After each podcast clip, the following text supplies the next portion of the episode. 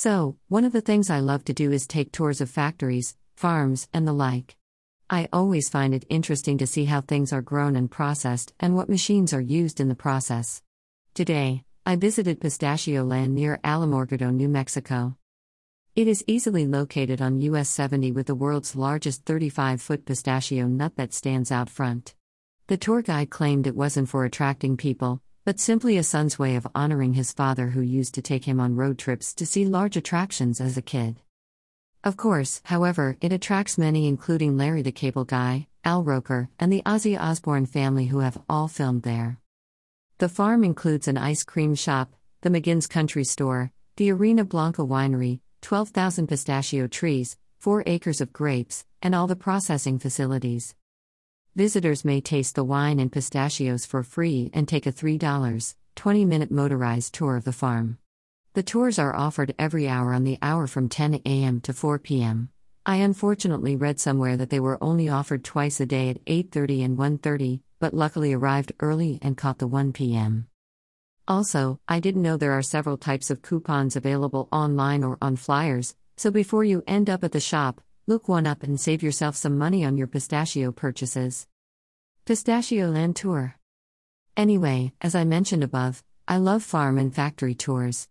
On the Pistachio Land Farm Tour, I learned a lot. First, pistachio trees love the dry, arid climate and originally come from Eastern Europe and the Middle East. The root system, however, is very fragile and they have a difficult time surviving in the clay like soil, so in the USA they have to be grafted onto mesquite oak hybrid before they are planted. As a result, the base of the tree has distinct bark. Types of pistachio trees. Additionally, there are three types of pistachio trees at Pistachio Land Peters, Joleys, and Kermans. As you may have guessed, the Peters are the male trees while the Joleys and the Kermans are the female trees.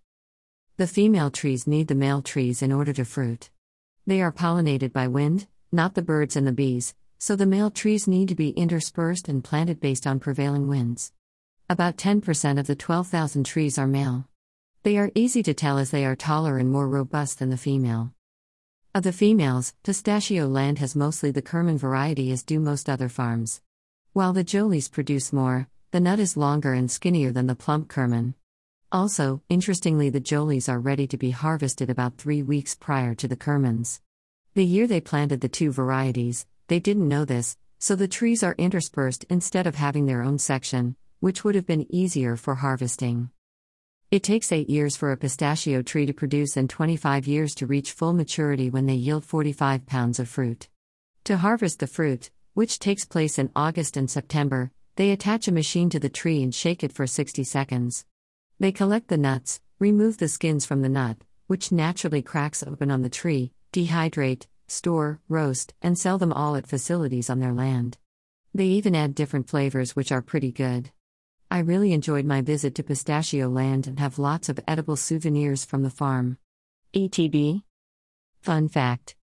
P.S. Fun fact Years ago, when California was the sole producer for the USA, it couldn't produce enough pistachios for the demand, so it had additional nuts shipped in from the Middle East. The nuts were shipped with their skin on which stains the shell. As a result, California dyed the shells red. Who is old enough to remember getting red dye all over your hands when eating pistachio nuts? I am. ETB?